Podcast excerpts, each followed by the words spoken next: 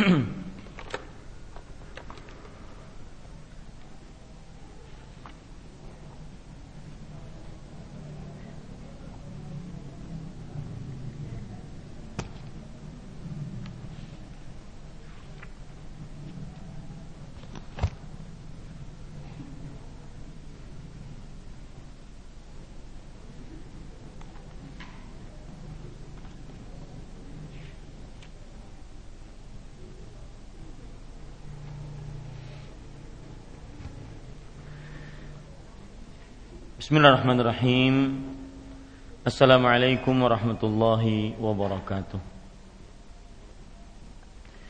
Innal hamdalillah nahmaduhu wa nasta'inuhu wa nastaghfiruh wa na'udzu billahi min shururi anfusina wa sayyiati a'malina. Man yahdihillahu fala mudilla lahu wa man yudlil fala hadiya وأشهد أن لا إله إلا الله وحده لا شريك له وأشهد أن محمدا عبده ورسوله. يا أيها الذين آمنوا اتقوا الله حق تقاته ولا تموتن إلا وأنتم مسلمون. يا أيها الناس اتقوا ربكم الذي خلقكم من نفس واحدة وخلق منها زوجها وبث منهما رجالا كثيرا ونساء واتقوا الله الذي تساءلون به والأرحام إن الله كان عليكم رقيبا. يا أيها الذين آمنوا اتقوا الله وقولوا قولا سديدا يصلح لكم أعمالكم ويغفر لكم ذنوبكم ومن يطع الله ورسوله فقد فاز فوزا عظيما.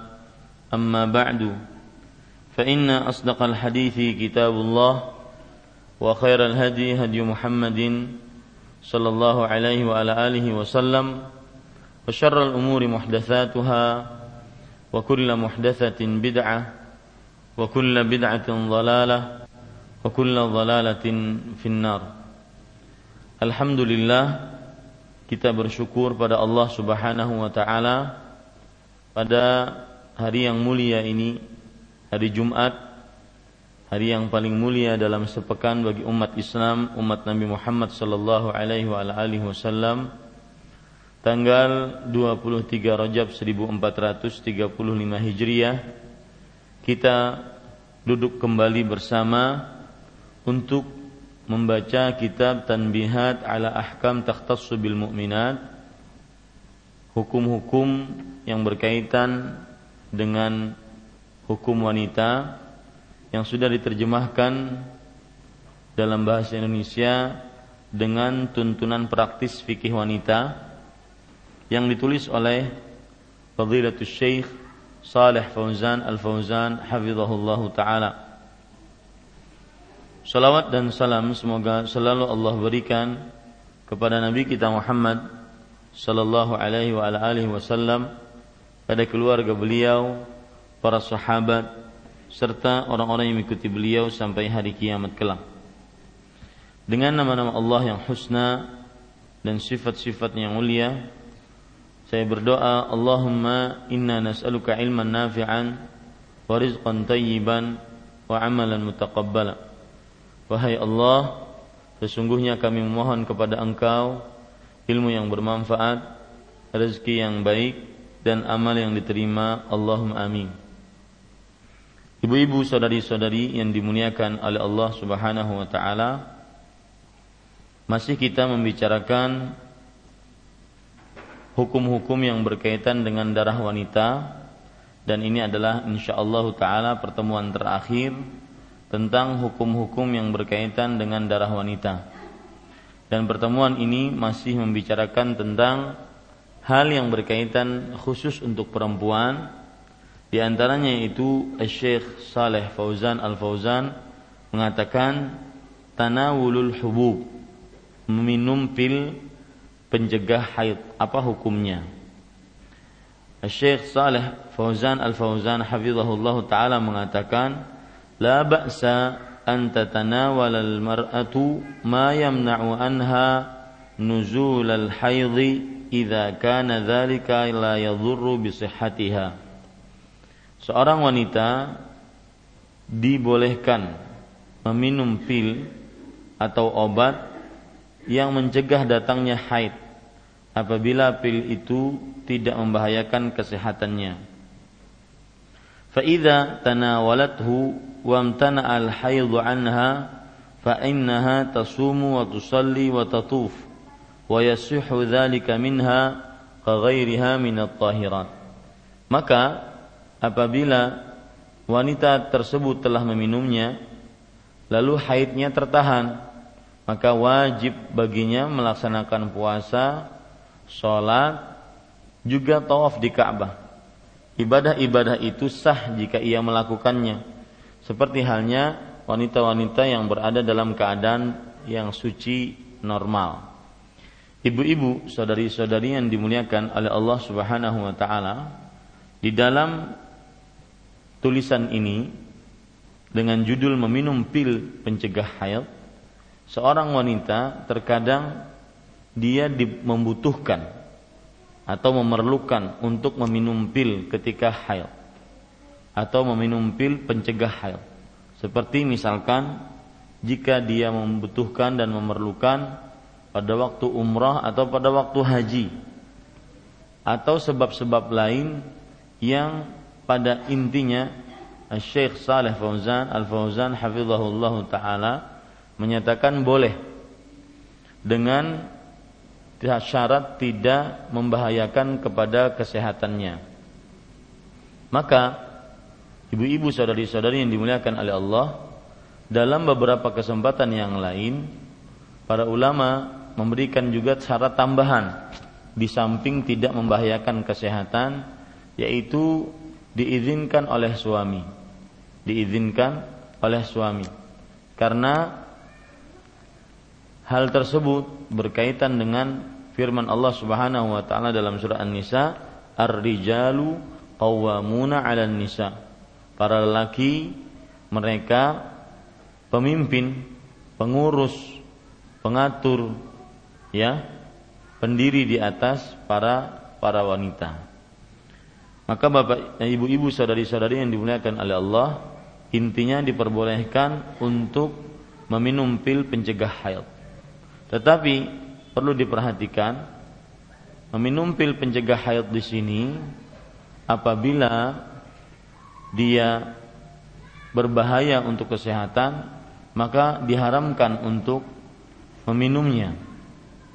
Karena semua yang terjadi dalam permasalahan-permasalahan kesehatan selalu dikaitkan dengan sebuah hadis Rasul sallallahu alaihi wasallam riwayat Imam Abu Daud la dharara wa la dhirar artinya tidak ada bahaya dan tidak boleh memberikan bahaya tidak mendatangkan bahaya dan tidak boleh berbahaya. Jadi setiap proses kecantikan ataupun setiap yang berkaitan dengan hal-hal e, perempuan maka ada kaedah la dharara wa la dhirar. Tidak ada bahaya dan tidak mendatangkan bahaya. Ibu-ibu, saudari-saudari yang dimuliakan oleh Allah Subhanahu wa taala. Tapi kalau ditanya mana yang lebih utama ketika seorang meminum pil untuk mencegah haidnya ketika dia menunaikan ibadah haji ataupun umrah apakah dia meminum pil atau dia tidak meminum obat untuk pencegah haidnya? Maka jawabannya dilihat maslahat. Apabila haji tersebut sulit baginya bahkan di zaman sekarang mungkin haji sulit ya. Harus mengumpulkan uang yang banyak kemudian mengikuti antrian. Maka ini menyebabkan seseorang ketika dia menaikkan ibadah haji ataupun umrah dan umrah lebih ringan dibandingkan haji tidak mengapa dia meminum pil pencegah haid dengan dua syarat tadi tidak membahayakan kesehatannya tentunya tidak membahayakan kesehatan di sini adalah atas saran ahli medis. Yang kedua dengan izin suaminya. Jadi meminum pil pencegah haid itu ada dua syarat, yaitu tidak membahayakan kesehatan menurut ahli medis. Yang kedua dengan izin suaminya dan itu tambahan. Ibu-ibu sadari-sadari, kalau sudah kita pahami itu, kita masuk kepada apa yang disebutkan oleh Syekh selanjutnya di halaman 67 hukmul ijhal hukum menggugurkan kandungan dalam bahasa Arabnya ijhalun yaitu aborsi. Ayyatuhal muslimatu innaka mu'tamanatun syar'an ala ma khalaqallahu fi rahimika minal hamli. Fala taktamihi atau fala taktumihi. Wahai wanita muslimah secara syariat engkau dipercaya atas apa yang Allah ciptakan di dalam rahimmu maka janganlah engkau menyembunyikannya berdasarkan hal ini berdasarkan firman Allah Subhanahu wa taala dalam surat Al-Baqarah ayat 228 wala yahillu lahunna an yaktumna ma khalaqallahu fi arhamihinna in kunna yu'minna billahi wal yaumil akhir. Artinya mereka para wanita tidak boleh menyembunyikan apa yang Allah ciptakan dalam rahim mereka jika mereka beriman kepada Allah dan hari akhir. Mereka tidak boleh menyembunyikan apa yang Allah ciptakan dalam rahim mereka jika mereka beriman kepada Allah dan hari akhir.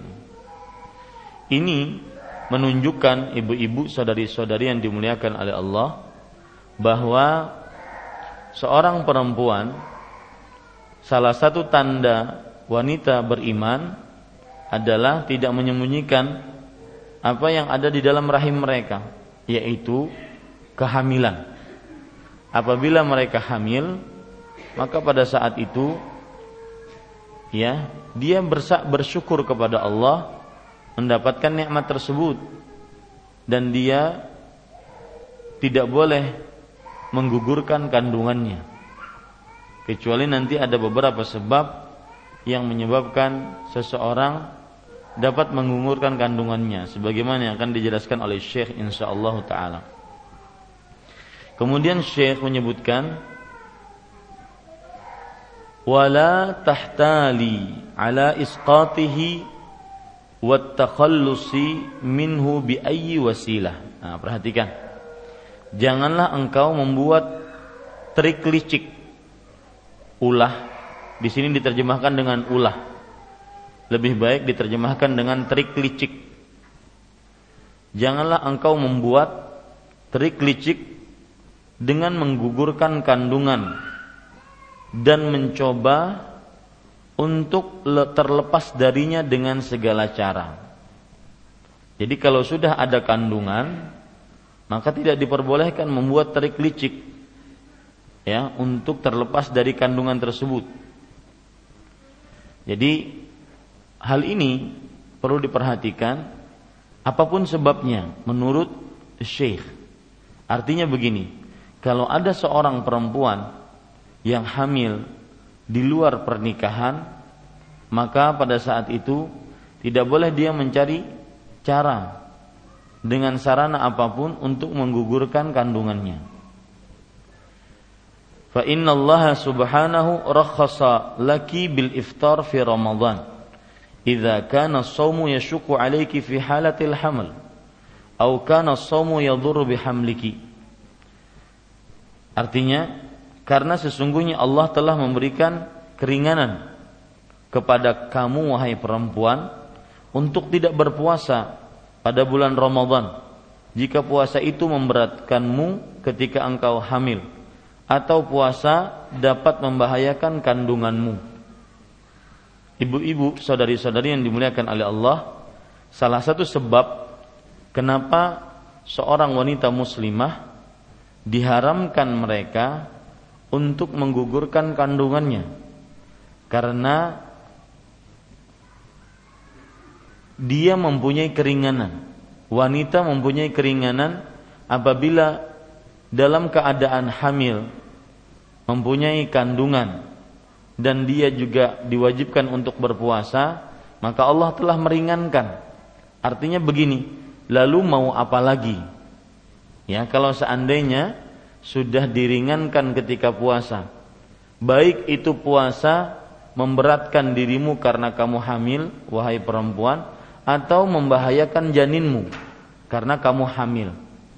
Maka ibu-ibu saudari-saudari yang dimuliakan oleh Allah, di sini Syekh menyebutkan bahwa tidak diperbolehkannya seseorang seorang perempuan yang sudah mengandung untuk melakukan ijhal, aborsi ya, melakukan abortus e, dengan cara apa pun. Karena Syekh menyebutkan kalau seandainya itu berkaitan dengan berat berpuasa di bulan Ramadan, maka Allah telah memberikan keringanan wa inna ma sya'a fi hadzal asri min amaliyatil idhad amalun muharram. Pada zaman ini telah berkembang operasi pengguguran kandungan dan ini merupakan perbuatan haram. Ya. Wa idza kana al hamlu qad nafakhat fihi ruhu wa mata bisababil idhad fa inna dhalika yu'tabaru qatlan lin nafsi allati harramallahu qatluha bighairi haqq apabila kandungan telah bergerak karena telah adanya ruh sebagaimana yang disebutkan dalam hadis yang diriwayatkan oleh Imam Tirmidzi dari Abdullah bin Mas'ud radhiyallahu anhu Nabi Muhammad sallallahu alaihi wasallam bersabda yujma'u khalqu ahadikum fi batni ummihi ummihi arba'ina yawman nutfah. Dikumpulkan penciptaan salah seorang dari kalian di perut ibunya selama 40 hari sebagai se, e, sebagai nutfah yaitu campuran antara air mani dengan sel telur. Thumma yakunu alaqatan misla dhalik. Kemudian setelah menjadi air mani selama 40 hari kemudian menjadi setelah itu 40 eh, hari yang kedua yaitu alaqah. Alaqah adalah segumpal darah. Thumma yakunu mudghatan mithla dhalik. Kemudian setelah itu menjadi setelah 40 hari yang ketiga menjadi segumpal daging. Thumma yunfakhu fihi ruh. Kemudian lalu ditiupkan setelah 120 hari ditiupkan ruh dan dituliskan padanya oleh malaikat rizkuhu wa ajaluhu rizkinya ajalnya apakah dia sa'idun beruntung ataukah dia buntung di dunia ataupun di akhirat? Nah Syekh Saleh Fauzan Al Fauzan di sini menyebutkan apabila kandungan telah bergerak karena telah adanya ruh yaitu setelah 120 hari lalu janin itu mati disebabkan pengguguran maka perbuatan itu dipandang sebagai pembunuhan terhadap satu jiwa yang telah dilindungi hukum. Sedangkan membunuh ya di dalam agama Islam termasuk dosa besar.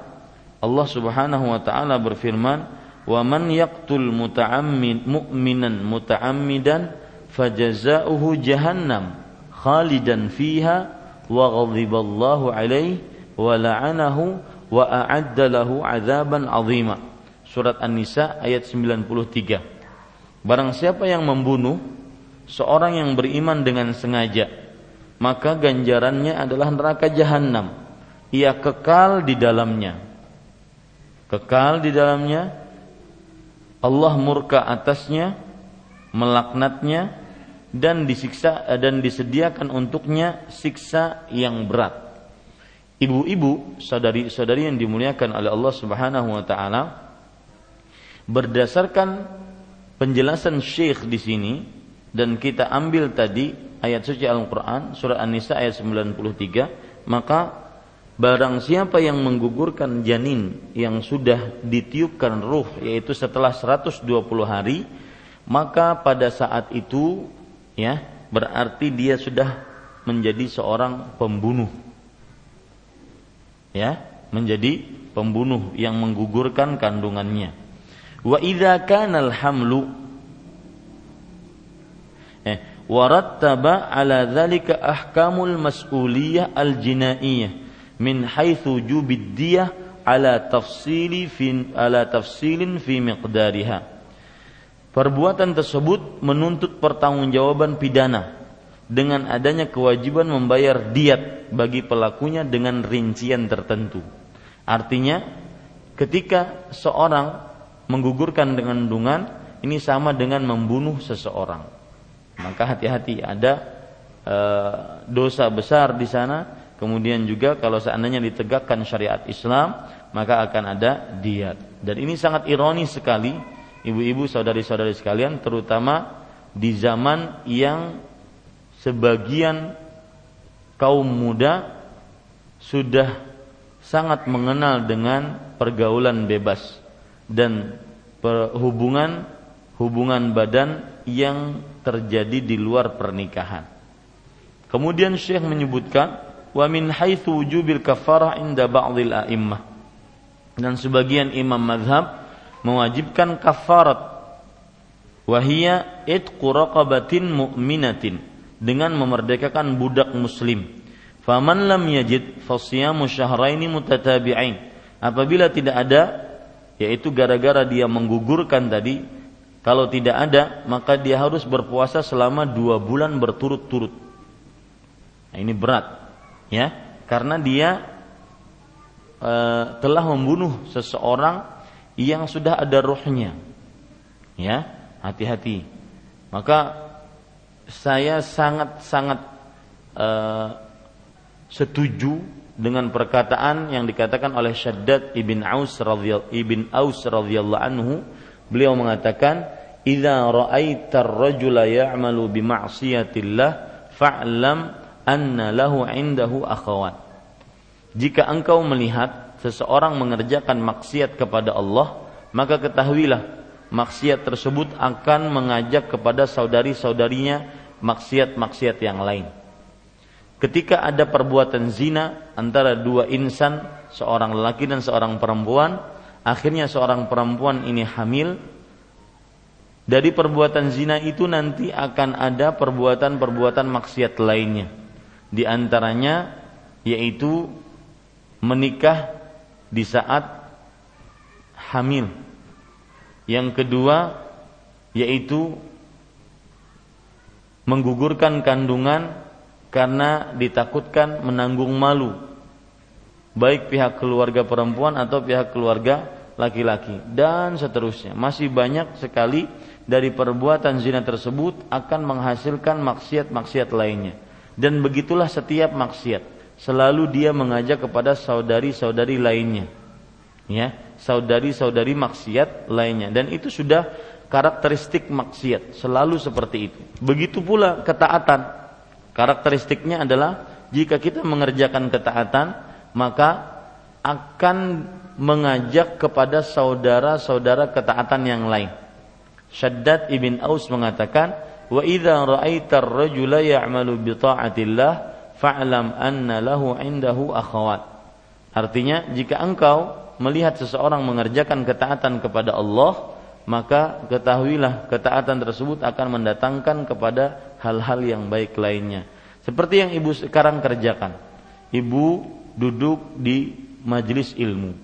Sebelumnya ibu bisa mengerjakan sholat asar berjamaah, sebuah ketaatan. Karena ingin setelah asar tidak terlambat untuk mengikuti kajian maka sholat asarnya di sini. Itu sebuah ketaatan. Kemudian duduk di masjid, sebuah ketaatan. Kemudian menuntut ilmu, sebuah ketaatan. Kemudian mengamalkan ilmu nantinya sebuah ketaatan. Terus seperti itu. Setiap ketaatan akan mengajak kepada saudara saudari lainnya dan setiap maksiat juga akan mengajak kepada saudari-saudari lainnya. Nah, ibu-ibu saudari-saudari yang dimuliakan oleh Allah Subhanahu wa taala, waqad samma ba'dul ulama'i hadzal amala bil mau'udati sughra. Sebagian ulama menyebut perbuatan ini yaitu perbuatan aborsi dengan mau'udah sughra, penguburan anak hidup-hidup. Ya, penguburan anak hidup-hidup. Sebagaimana yang terjadi di zaman kafir Quraisy di zaman Arab jahiliyah. Ternyata di zaman sekarang juga banyak yaitu dengan cara melakukan aborsi.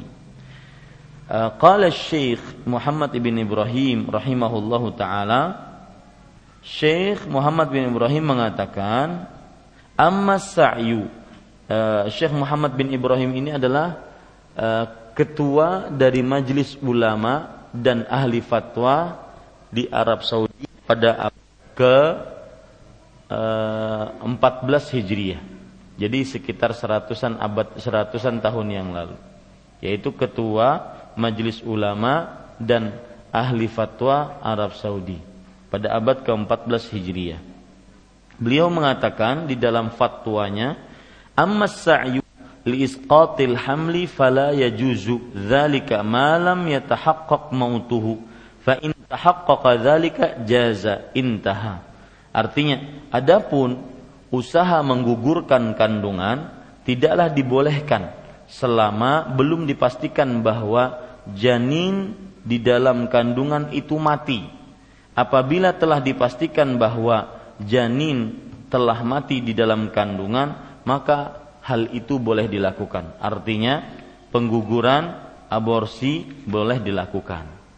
Ini ibu-ibu, saudari-saudari. Jadi ada syarat ketika dilakukannya aborsi, yaitu janin sudah dipastikan bahwasanya dia adalah janin yang mati, tidak ada lagi eh, harapan hidup dari janin tersebut.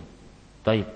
Kemudian ibu-ibu, saudari-saudari yang dimuliakan oleh Allah Subhanahu wa taala, e, nanti mungkin ada yang bertanya, kalau menggugurkan kandungan untuk menyelamatkan sang ibu ya? Jadi janinnya masih hidup ibunya juga masih hidup. Nah kalau seandainya janinnya dikeluarkan ibunya diperakirakan mati ya karena satu dan lain hal entah penyakit entah apa saja sebabnya. Yang penting diperakirakan secara medis kalau dilanjutkan kehamilan sang ibu ini ibunya mati. Maka ini tetap tidak diperbolehkan untuk menggugurkan kandungan tersebut. Ini tetap tidak diperbolehkan untuk menggugurkan kandungan tersebut. Taib ibu-ibu saudari-saudari di sini Syekh Saleh Fauzan Al Fauzan hafizahullah taala menyebutkan fatwa dari Majlis Hay'ah Kibaril Ulama. Majlis Hay'ah Kibaril Ulama itu artinya majlis kehormatan ulama-ulama besar. Kalau di Indonesia Majlis Ulama Indonesia telah menetapkan nomor 140 tanggal 20 bulan 6 1407 Hijriah. Berarti sekitar 29 eh, tahun yang lalu ya atau sekitar 30 mohon maaf sekitar 30 eh, ya 1435 sekarang berarti ya sekitar 30-an ya ibu-ibu saudari-saudari yang dimuliakan oleh Allah di sini disebutkan la yajuzu isqatul hamli fi mukhtalafi marahilihi illa lima berurin syar'iyyin wa fi hududin dayyiqatin jiddan. Ya, sebelum saya baca, di hadapan kita ada beberapa sebab seseorang menggugurkan kandungan. Tadi yang pertama, takut menanggung malu. Maka dia menggugurkan kandungan meskipun kadang-kadang kandungannya sudah besar sekali yang kedua yaitu menggugurkan kandungan karena kesehatan ibu. Maka kalau seandainya kandungannya belum ditiupkan ruh padanya bagaimana? yaitu misalkan baru satu bulanan, baru sekian minggu misalkan, ya. Yang ketiga yaitu kalau berpengaruh kepada kesehatan sang ibu, maka apakah boleh menggugurkan kandungan walaupun telah ditiupkan ruh pada janin tersebut yaitu setelah 120 hari ya setelah 120 hari. Maka ibu-ibu saudari-saudari ini adalah jawaban-jawaban atas pertanyaan itu. Coba perhatikan tidak boleh menggugurkan kandungan untuk semua tingkatan masa kandungan lihat untuk semua tingkat masa kandungan. Maksud semua tingkat masa kandungan ini baik baru satu bulan, dua bulan, tiga bulan setelah dia ditilup ruhnya atau tidak, ya. Kecuali dengan alasan syar'i dan tidak e, dan dalam tingkat yang sangat-sangat kritis atau terpaksa. Ya. Tingkat yang sangat kritis atau terpaksa. Yang kedua, idza kana al-hamlu fi at-tawril awwali wa huwa muddatul arba'in wa kana fi isqatihi fi hadhihi al-muddah khashyatal mashaqqa fi tarbiyatil al-'ajzi an takalifi ma'ashi ma'ishatihim wa ta'limihim aw min ajli mustaqbalihim aw iktifa bima lada zawjain min al-awlad fa ghairu jaizin. Nih perhatikan ya apabila kehamilan menginjak tahap pertama yaitu dalam masa 40 hari pertama dan maksud penggugurannya dalam masa ini karena dikhawatirkan mengalami kesulitan dalam memelihara anak ini satu sebabnya atau takut tidak mampu membiayai kehidupan dan pendidikan anak atau karena hari depan mereka yang suram menurut orang tuanya tentunya atau juga karena telah merasa cukup mempunyai anak, tidak ingin menambah anak lagi, maka dengan alasan-alasan tersebut tidak diperbolehkan menggugurkan kandungan. Kata-kata tidak diperbolehkan di sini, ya, ini maksudnya adalah haram. Ya, kata-kata tidak diperbolehkan di sini maksudnya adalah haram. Meskipun lihat, meskipun si janin belum ditiupkan rohnya, meskipun si janin belum ditiupkan ruhnya. Artinya baru masa 40 harian. Kemudian yang ketiga, la yajuzu isqatul hamli idza kana 'alaqatan aw mudghatan hatta taqarrara lajnatun lajnatun tibbiyat hatta tuqarrira lajnatun tibbiyatun mawthuqatun an istimrarahu khatarun ala salamati ummihi bi an yukhsha 'alaiha al-halaku min istimrarihi jaza isqatuhu ba'da istinfadhi qafatil wasail li talafi tilkal akhtar. Artinya, tidak boleh menggugurkan kandungan apabila janin sudah menjadi alaqah atau mudghah. Alaqah segumpal darah, mudghah segumpal daging. Yaitu alaqah itu berarti ketika umur 40 tahun 40 eh, hari yang kedua ketika umur 40 hari yang ketiga sampai ada pernyataan resmi dari lembaga kedokteran yang dapat dipercaya yang menyatakan bahwa melanjutkan kehamilannya akan membahayakan keselamatan ibunya dan dapat berakibat fatal untuk kehidupan ibunya. Ini pendapat ya majelis Hay'ah Kibaril Ulama, ibu-ibu, saudari-saudari yang dimuliakan oleh Allah Subhanahu wa taala. Tetapi kalau boleh, saya ingin sampaikan pendapat Imam Ibnu Utsaimin bahwa meskipun dalam keadaan demikian, kalau sudah ditiupkan ruhnya, kalau sudah menjadi alaqah atau mudghah, kemudian ditiupkan ruhnya oleh Allah, maka tetap saja tidak boleh digugurkan menurut Imam Ibnu Utsaimin. Kenapa demikian? Karena ini sama dengan membunuh. Itu yang pertama. Yang kedua, perakiraan keselamatan sang ibu hanya sebatas perakiraan. Siapa tahu Allah Subhanahu wa taala memberikan keselamatan kepada sang ibu tersebut. Artinya perakiraan tetap pada e, pada kedudukannya hanya sebatas perakiraan ya ini ibu-ibu saudari-saudari yang dimuliakan oleh Allah Subhanahu wa taala.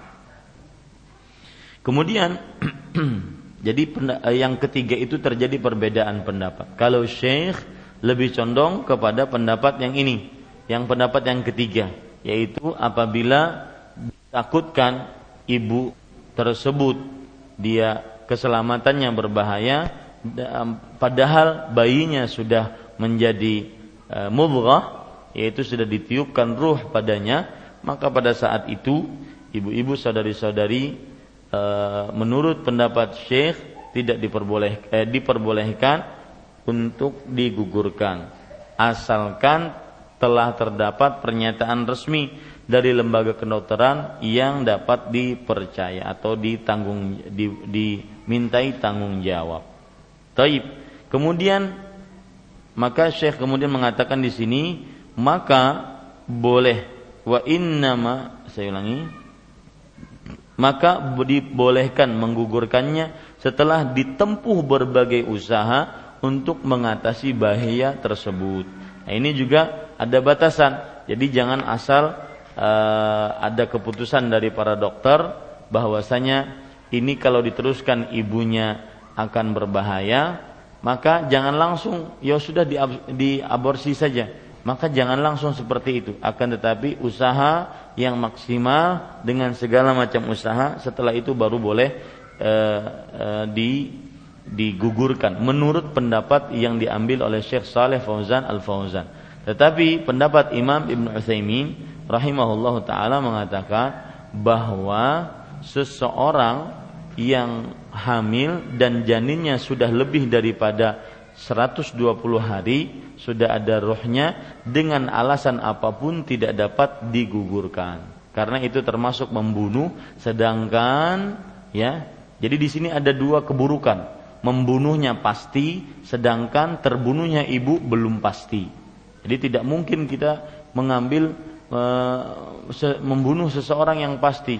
Jadi biarkan saja ibu tersebut hamil dan banyak kejadian Allah Subhanahu wa taala ingin memberikan keterangan kepada dan penjelasan dan juga kekuasaannya kepada kaum muslim bahwa bisa saja Allah Subhanahu wa taala menyelamatkan kedua-duanya ataupun mewafatkan kedua-duanya. Wallahu a'lam. Taib ibu-ibu saudari-saudari yang dimuliakan oleh Allah Subhanahu wa taala yang keempat ba'da tawri thalith wa ba'da ikmali arba'ati ashhuril haml la yahillu al-isqatu hatta yuqarrara jam'un min al-atibba al-mutakhassisin al-mawthuqin anna baqa al-janin fi batni ummihi bisababi mautiha wa dhalika ba'da istifadi kafatil wasail li inqadhi hayatihi wa innama rukhus rukhisa fil iqdam ala isqatihi bihadhihi syurut daf'an li a'zami artinya setelah tahapan ketiga atau setelah usia kandungan sempurna empat bulan pengguguran tidak boleh dilakukan hingga datang pernyataan resmi dari sejumlah dokter spesialis yang dapat dipercaya yang menjelaskan bahwa adanya janin di dalam kandungan ibunya akan menyebabkan kematian ibunya.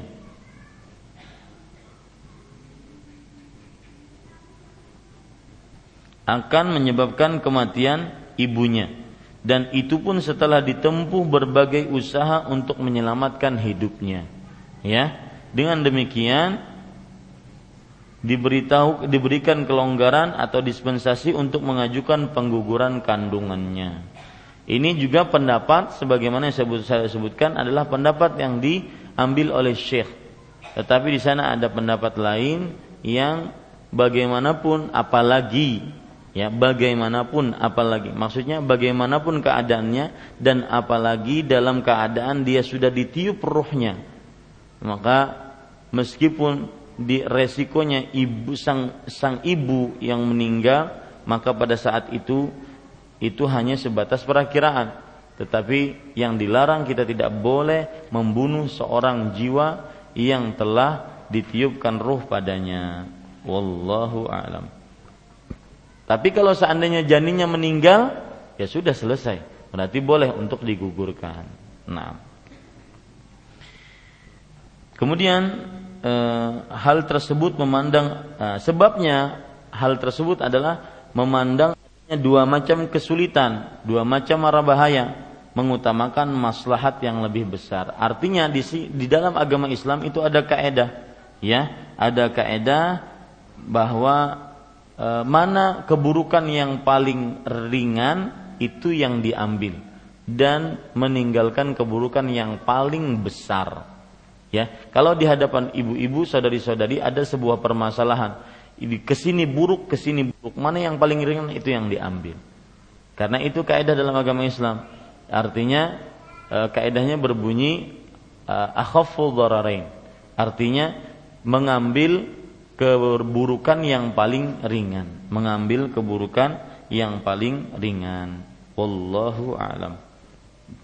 Kemudian ibu-ibu saudari-saudari yang dimuliakan oleh Allah Subhanahu wa taala. Nah, seperti yang saya katakan tadi, Imam Ibnu Utsaimin rahimahullah adapun ya yang tertulis dalam risalah Ad-Dima Ad-Dima At-Tabi'iyyah lin Nisa ya di dalam tulisan Fid Dima At-Tabi'iyyah lin Nisa karya Syekh Saleh Muhammad, uh, Syekh Muhammad bin Saleh Al Utsaimin sebagai berikut. Annahu idza qasada min isqatihi itlafuhu fahadha in kana ba'da nafhir ruh fihi fahuwa haramun bila raib li'annahu qatlu nafsin bighairi haqq wa qatlun nafsil muharramatu wa qatlun nafsi al muharramati haramun bil. Lihat, sebagaimana yang saya jelaskan tadi.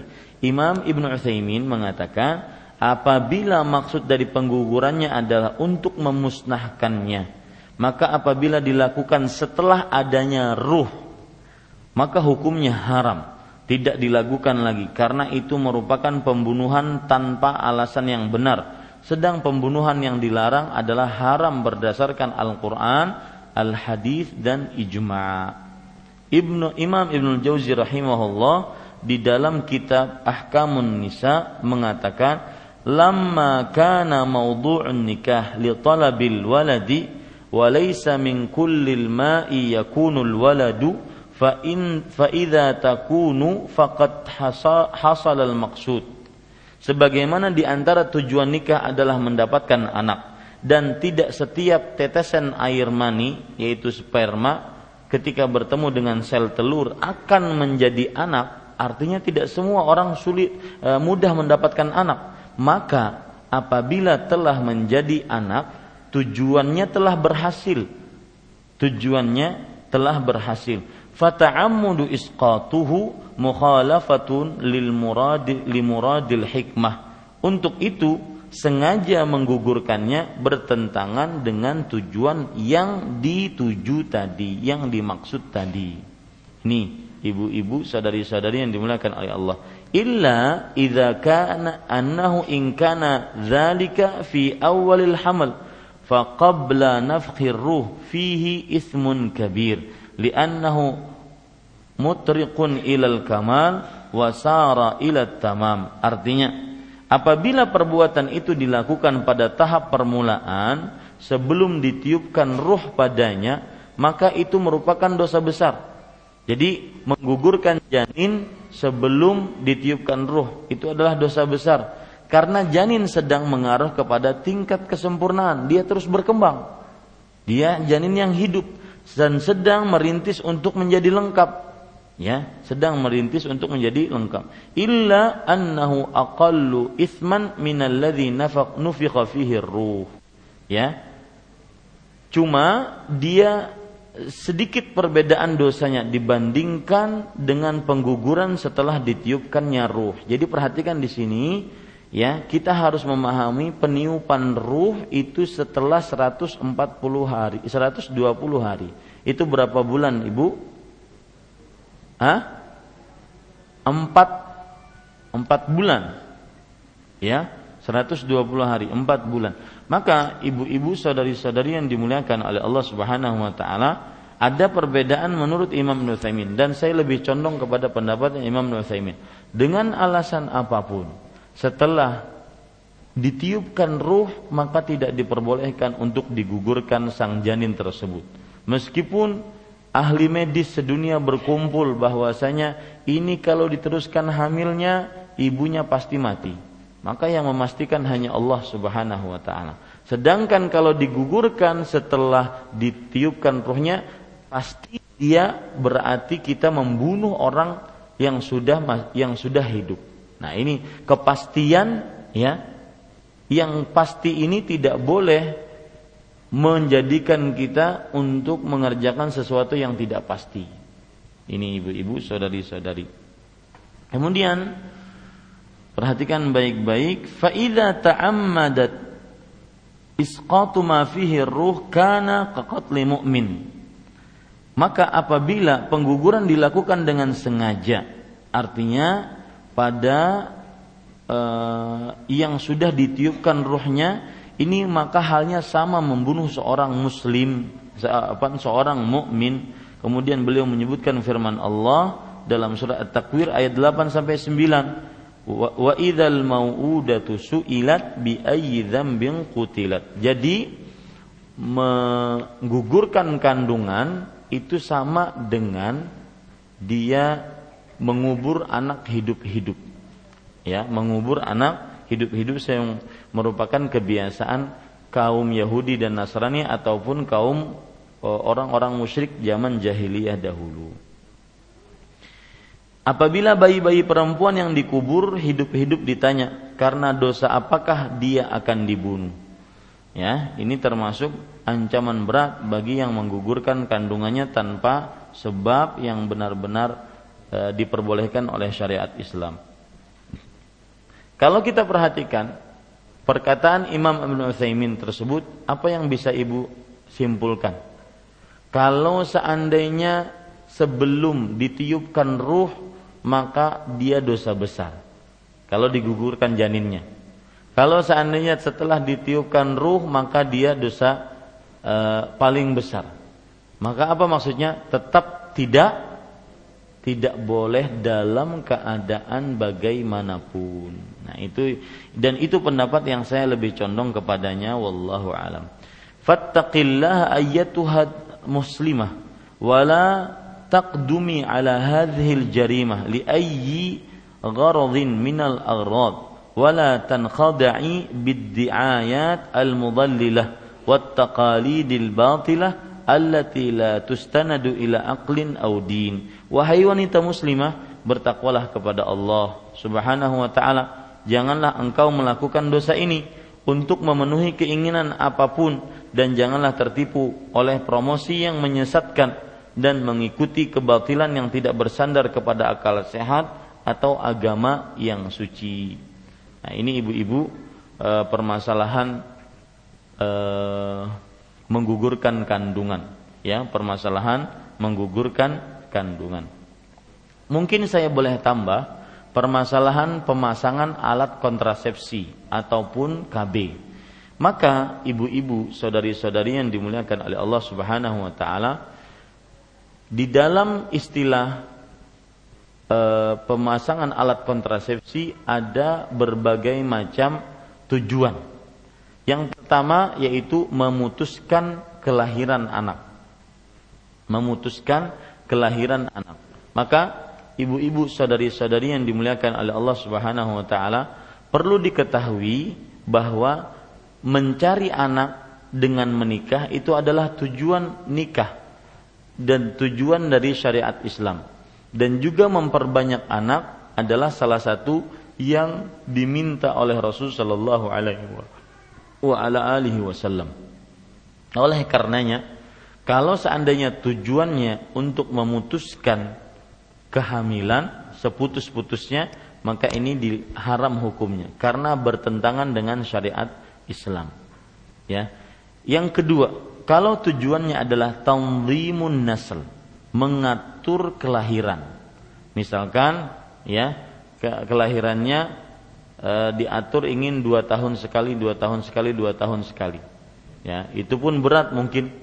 Tiga tahun sekali, tiga tahun sekali. Berat juga Ustadz. Empat tahun sekali, empat tahun sekali. Berat juga Ustadz. Ya, lalu maunya berapa? Nah, ibu-ibu saudari-saudari yang dimuliakan oleh Allah, karena kadang-kadang suami itu sangat produktivitas. Dia sangat sangat hafal dengan nifasnya sang istri. Jadi kapan istri nifas, ya, maka dia menghitung hari nifasnya tersebut. Kapan sudah mulai 41 sudah dia masuk masuk ke medan pertempuran. Kadang-kadang yang seperti ini membuat sang istri kewalahan dan kecapean. Ya, dan juga membuat ASI sang e, sang bayi tidak sempurna karena baru mungkin sekitar empat bulan ya ataupun lima bulan enam bulan istrinya hamil lagi. Maka ini menyebabkan kadang-kadang ya kecapean. Nah, akhirnya ada niatan untuk me, mengatur kanduk, mengatur kelahiran. Maka apa hukumnya? Maka jawabannya berdasarkan yang tadi, ya, bahwa tujuan menikah adalah mencari anak dan tujuan Eh, dan memiliki anak yang banyak adalah dibanggakan oleh Rasulullah SAW di hadapan umat-umat eh, selain umat Islam, maka tetap tidak diperbolehkan. Tetap tidak diperbolehkan kecuali dengan catatan sang ibu atau sang istri ini benar-benar sudah kepayahan. Kalau seandainya dia hamil maka akan membahayakan pada kondisi tubuhnya. Maka pada saat itu dia tidak mengapa untuk mengatur kehamilan. Nah, e, jadi ada dua hal itu ya, ibu-ibu, saudari-saudari yang dimuliakan oleh Allah Subhanahu wa taala. E, semuanya ini ya berdasarkan sebuah hadis Rasul sallallahu alaihi wasallam. La darara wa la dhirar. Tidak ada bahaya dan tidak mendatangkan bahaya. Itu kira-kira ibu-ibu, saudari-saudari yang dimuliakan oleh Allah Subhanahu wa taala. Dan untuk pertemuan selanjutnya insyaallah taala mulai pertemuan minggu depan kita akan membicarakan perkara yang berkaitan dengan hukum puasa. Dan kita mulai itu eh, hukum puasa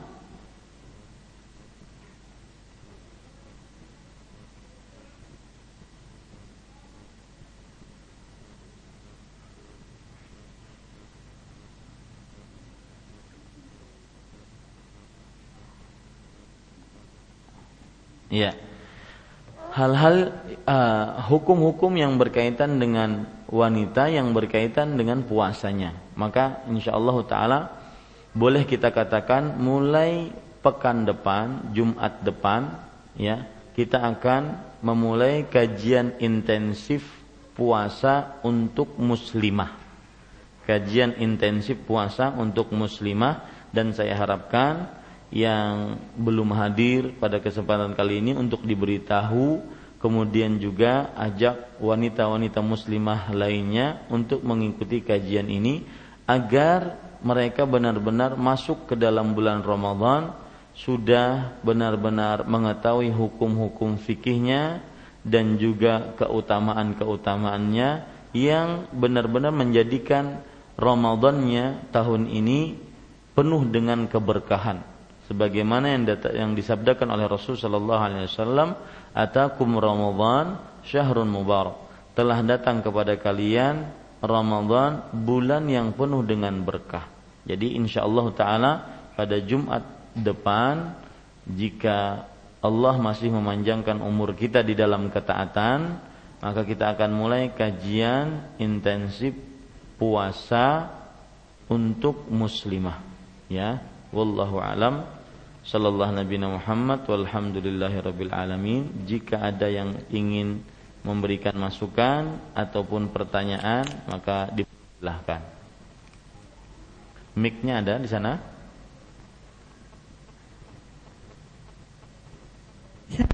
Ya silahkan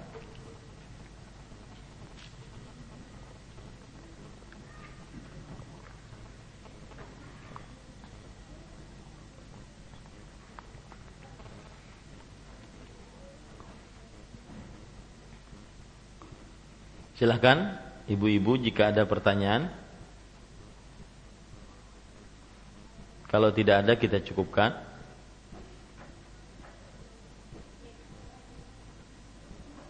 Miknya jalan? Ya, silakan.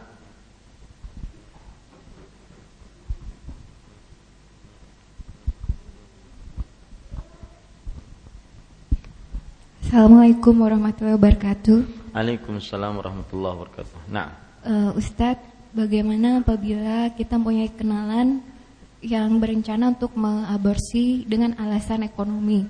Setelah, Ulangi Bu, tidak terlalu jelas. Bagaimana apabila kita mempunyai seorang kenalan yang berencana untuk mengaborsi kandungannya? Ya. Uh, setelah kita beri nasihat, dia tetap untuk melakukan itu dengan alasan ekonomi atas persetujuan suaminya. Apakah saya berdosa membiarkan dia menggugurkan kandungannya? Iya. Terima kasih. Ya. Uh, sebelum saya jawab pertanyaan ibu, maka saya ingin mengatakan ada ayat uh, yang berbunyi Allah Subhanahu wa taala di dalam surat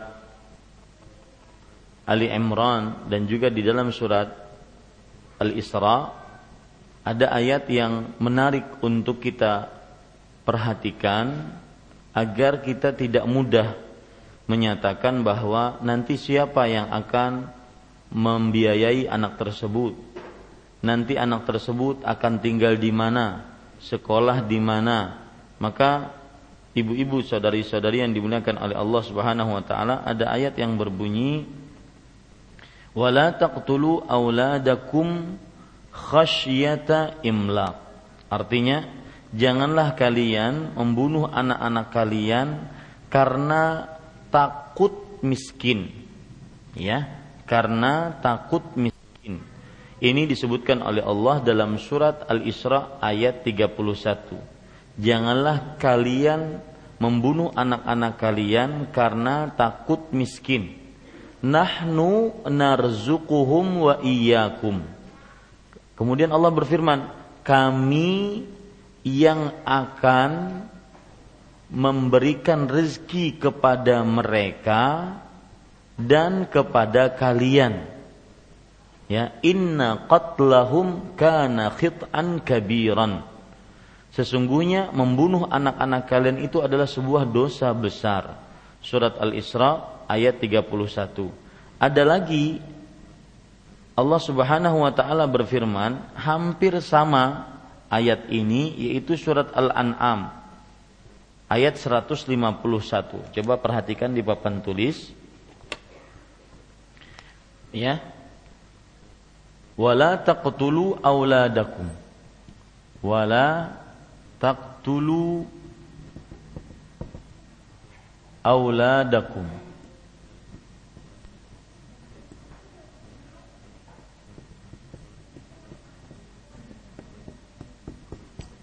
Ya. Di sini di dalam surat Al-Isra ayat berapa tadi? Ayat 31. Allah mengatakan wala taqtulu auladakum khasyata imlaq. Ya. Khasyata imlaq. Nah, Kata-kata khosyah ini karena takut. Artinya apa? Belum terjadi kemiskinannya. Hanya karena takut. Hanya madesu. Yaitu berpikiran madesu, masa depan suram. Selalu seperti itu. Berpikiran dia suudzon kepada Allah. Nah, jangan kalian bunuh anak-anak kalian karena hanya takut miskin. Imlak itu artinya miskin. Nah, ibu-ibu, kemudian Allah mengatakan, kenapa tidak boleh membunuh? Nahnu, ya, lihat, nahnu narzukuhum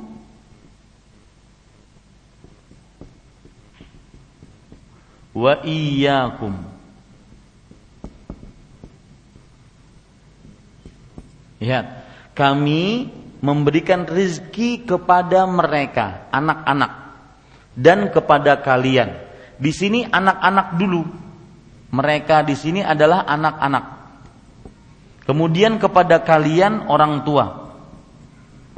Ini disebutkan oleh Allah dalam surat Al-Isra ayat 31. Lihat surat Al-An'am ayat berapa tadi? Al-An'am ayat 159. Ya. Surat Al-An'am ayat 159 Allah Subhanahu wa taala berfirman, afwan, 151. Salah saya. 151. Allah Subhanahu wa taala berfirman, lihat ya, ayatnya hampir sama. Sama ayatnya, wala taqtulu auladakum. Tapi di sini beda.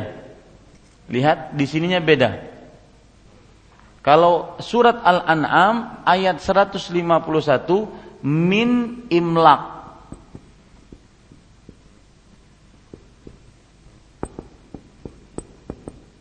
Artinya apa min imlak?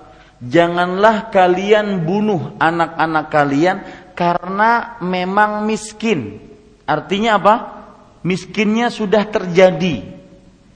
Tetap saja tidak boleh kita membunuhnya meskipun karena miskin. Kemudian Allah mengatakan nahnu ya, sama nahnu kami yaitu Allah narzukukum. Lihat. Narzukukum.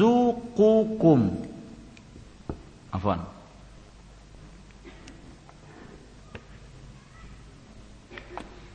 Nahnu narzukum.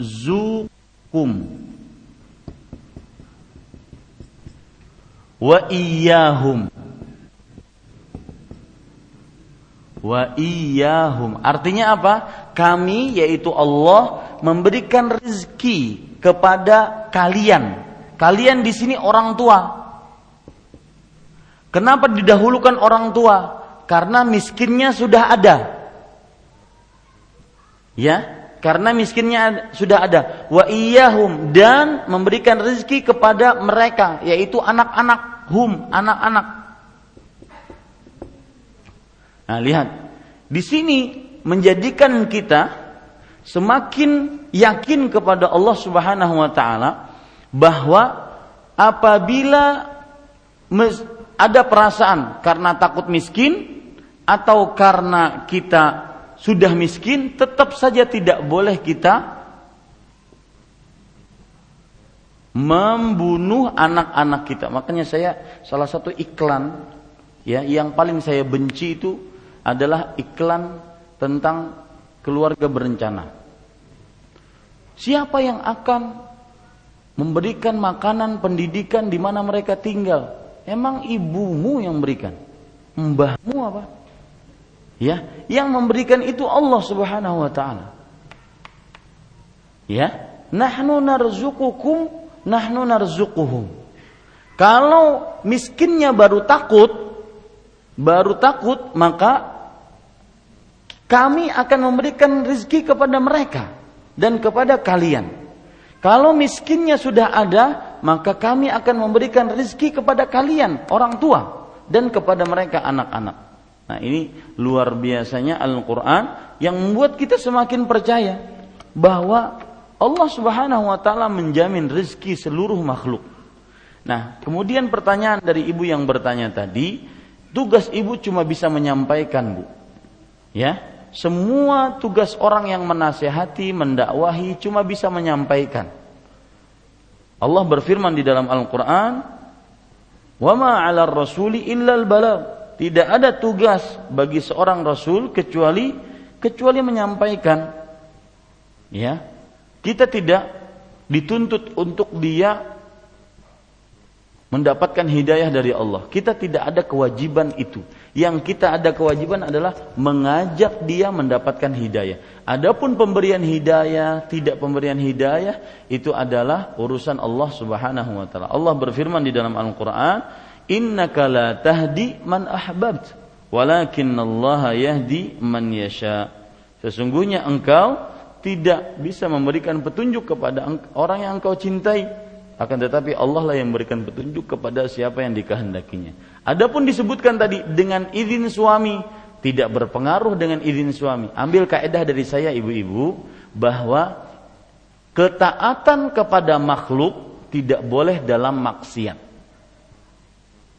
Memang istri taat kepada suami, wajib dia taat kepada suami, tetapi ketika suaminya memerintahkan kepada yang maksiat, maka tidak diperbolehkan. La ta'ata fi ma'siyatillah, innama ta'atu fil ma'ruf. Tidak ada ketaatan di dalam perihal bermaksiat kepada Allah, sesungguhnya ketaatan pada hal yang yang ma'ruf. Wallahu a'lam. Nah, Assalamualaikum warahmatullahi wabarakatuh. Waalaikumsalam warahmatullahi wabarakatuh. Ustadz, yang ingin saya tanyakan, bagaimana kalau seorang ibu usianya sudah di atas 40 tahun, sudah punya anak 8 orang, apakah boleh mengikuti program KB? Ya. Terima kasih. Ya. Bagus Bu pertanyaannya, terima kasih dan jazakillahu khairan atas pertanyaannya. Maka jawabannya uh, mempunyai anak delapan, delapan orang dan umur 40 tahun tidak menjadikan dia diperbolehkan untuk mengikuti program KB. Kenapa? Satu, karena tujuan menikah mempunyai anak dan mempunyai anak tidak ada batasan seseorang apakah dia umur 40 tahun, 45 tahun, 50 tahun, tidak ada batasan. Kalau seandainya hal tersebut ya si perempuan tersebut dia tidak e, berpengaruh kepada kesehatannya ataupun kepayahan yang dia miliki. Kalau seandainya dia memiliki kepayahan kalau dia hamil, maka pada saat itu dia bisa menggunakan fatwa ulama dengan yang disebut tadi tanzimun nasl, yaitu apa? Yaitu dia me memberikan waktu untuk untuk kehamilan dia. Adapun memutuskan itu haram. Sebabnya apa pun itu haram. Ya, memutuskan kehamilan sama sekali itu diharamkan. Wallahu a'lam. Nah. Karena bertentangan dengan syariat dan tujuan dari tujuan menikah. Nah. Silahkan. Assalamualaikum warahmatullahi wabarakatuh. Waalaikumsalam warahmatullahi wabarakatuh. Eh, mengenai yang banyaknya anak tadi Ustadz, uh, seorang yang dia sudah sudah lebih dari delapan anaknya karena dan urutannya itu terlalu dekat. Kemudian anak yang terakhir terus ada lagi menunggu kehamilan itu dia dia berikan dia kasihkan kepada saudaranya. Nah, yang seperti itu apakah berdosa Ustaz? Ya. Uh, sekarang begini, ketika kita uh, ada tidak uh, saya katakan tidak ada hubungan antara seseorang yang punya anak banyak kemudian dia karena punya anak banyak tersebut akhirnya karena mungkin dia tidak bisa membiayai dia berikan kepada saudaranya akhirnya dia tidak bisa mendidik anak tersebut kemudian ternyata dia hamil lagi maka ya tidak ada hubungan sebenarnya uh, yang ada adalah seorang perempuan tidak boleh dia memutuskan untuk proses kehamilannya. Itu dilarang. Karena itu tujuan dari menikah. Yang diperbolehkan yang adapun permasalahan dia mendidik anaknya, nah itu permasalahan lain nantinya. Dia bisa mencari solusi-solusi lain untuk e, mendidik anaknya. Apakah dengan e, dia memberikan kepada keluarganya ataupun dia e, mempunyai usaha yang akhirnya dia bisa mendidik anak-anak tersebut sesuai dengan pendidikan yang wajar dan semisalnya. Jadi tidak ada hubungan, tidak bisa dipaksakan ini Ustadz karena delapan ini ini aja sudah dikasih, ya mau yang kesembilan lagi nanti bagaimana menghidupinya tidak bisa, tidak bisa seperti itu cara berpikirnya. Cara berpikirnya adalah kita sebagai seorang yang wanita muslimah dan seorang laki-laki muslim diharamkan untuk memutuskan kehamilan. Ya, adapun permasalahan nanti dia hamil kemudian bagaimana mengurusnya itu permasalahan yang dihadapi oleh seorang wanita, seorang uh, hamba-hamba Allah Subhanahu wa taala di dunia ini. Di situlah dia ujian dia untuk mempunyai uh, kata Syekh Saleh Fauzan, jangan-jangan dari anak-anak yang tersebut adalah anak-anak yang soleh yang akan mendoakan menjadi syafaat pada hari kiamat dan semisalnya. Jadi tidak ada hubungan antara banyaknya anak uh, sekarang saja anaknya sudah dikasih ke saudara yang satu, anak kedua dikasih saudara yang dua dan semisalnya. Bagaimana kalau mau menambah anak? Ini tidak bisa dikaitkan dengan seperti itu atau tidak bisa dijadikan sebagai sebuah alasan syar'i untuk diperbolehkan memutuskan kehamilan. Wallahu a'lam. Nah, cukup kiranya? Ya, apa yang baik itu dari Allah Subhanahu wa taala, apa yang buruk itu dari saya pribadi, saya cukupkan dengan kafaratul majlis. Subhanakallahumma bihamdika Ashhadu an la ilaha illa anta astaghfiruka wa atubu ilaik. Sallallahu nabiyana Muhammad walhamdulillahi rabbil alamin. Wassalamualaikum warahmatullahi wabarakatuh. Assalamualaikum Ustaz. Apakah Ustaz jadi hari Jumat depan ke Barabai Ustaz? Oh, iya. Jajakilah. Jadi Bu, jadi. Ya, maksud saya kalau saya ada di Banjar, saya tidak suka menyebutkan saya keluar kota karena seakan-akan kok keluar kota terus gitu. Tapi maksud saya kalau saya ada di Banjar dan di samping Masjid Imam Syafi'i berarti Jumatnya kita mulai kajian Islam intensif puasa untuk muslimah. Tapi untuk jadwal minggu depan saya ke Barabai insyaallah. Nah,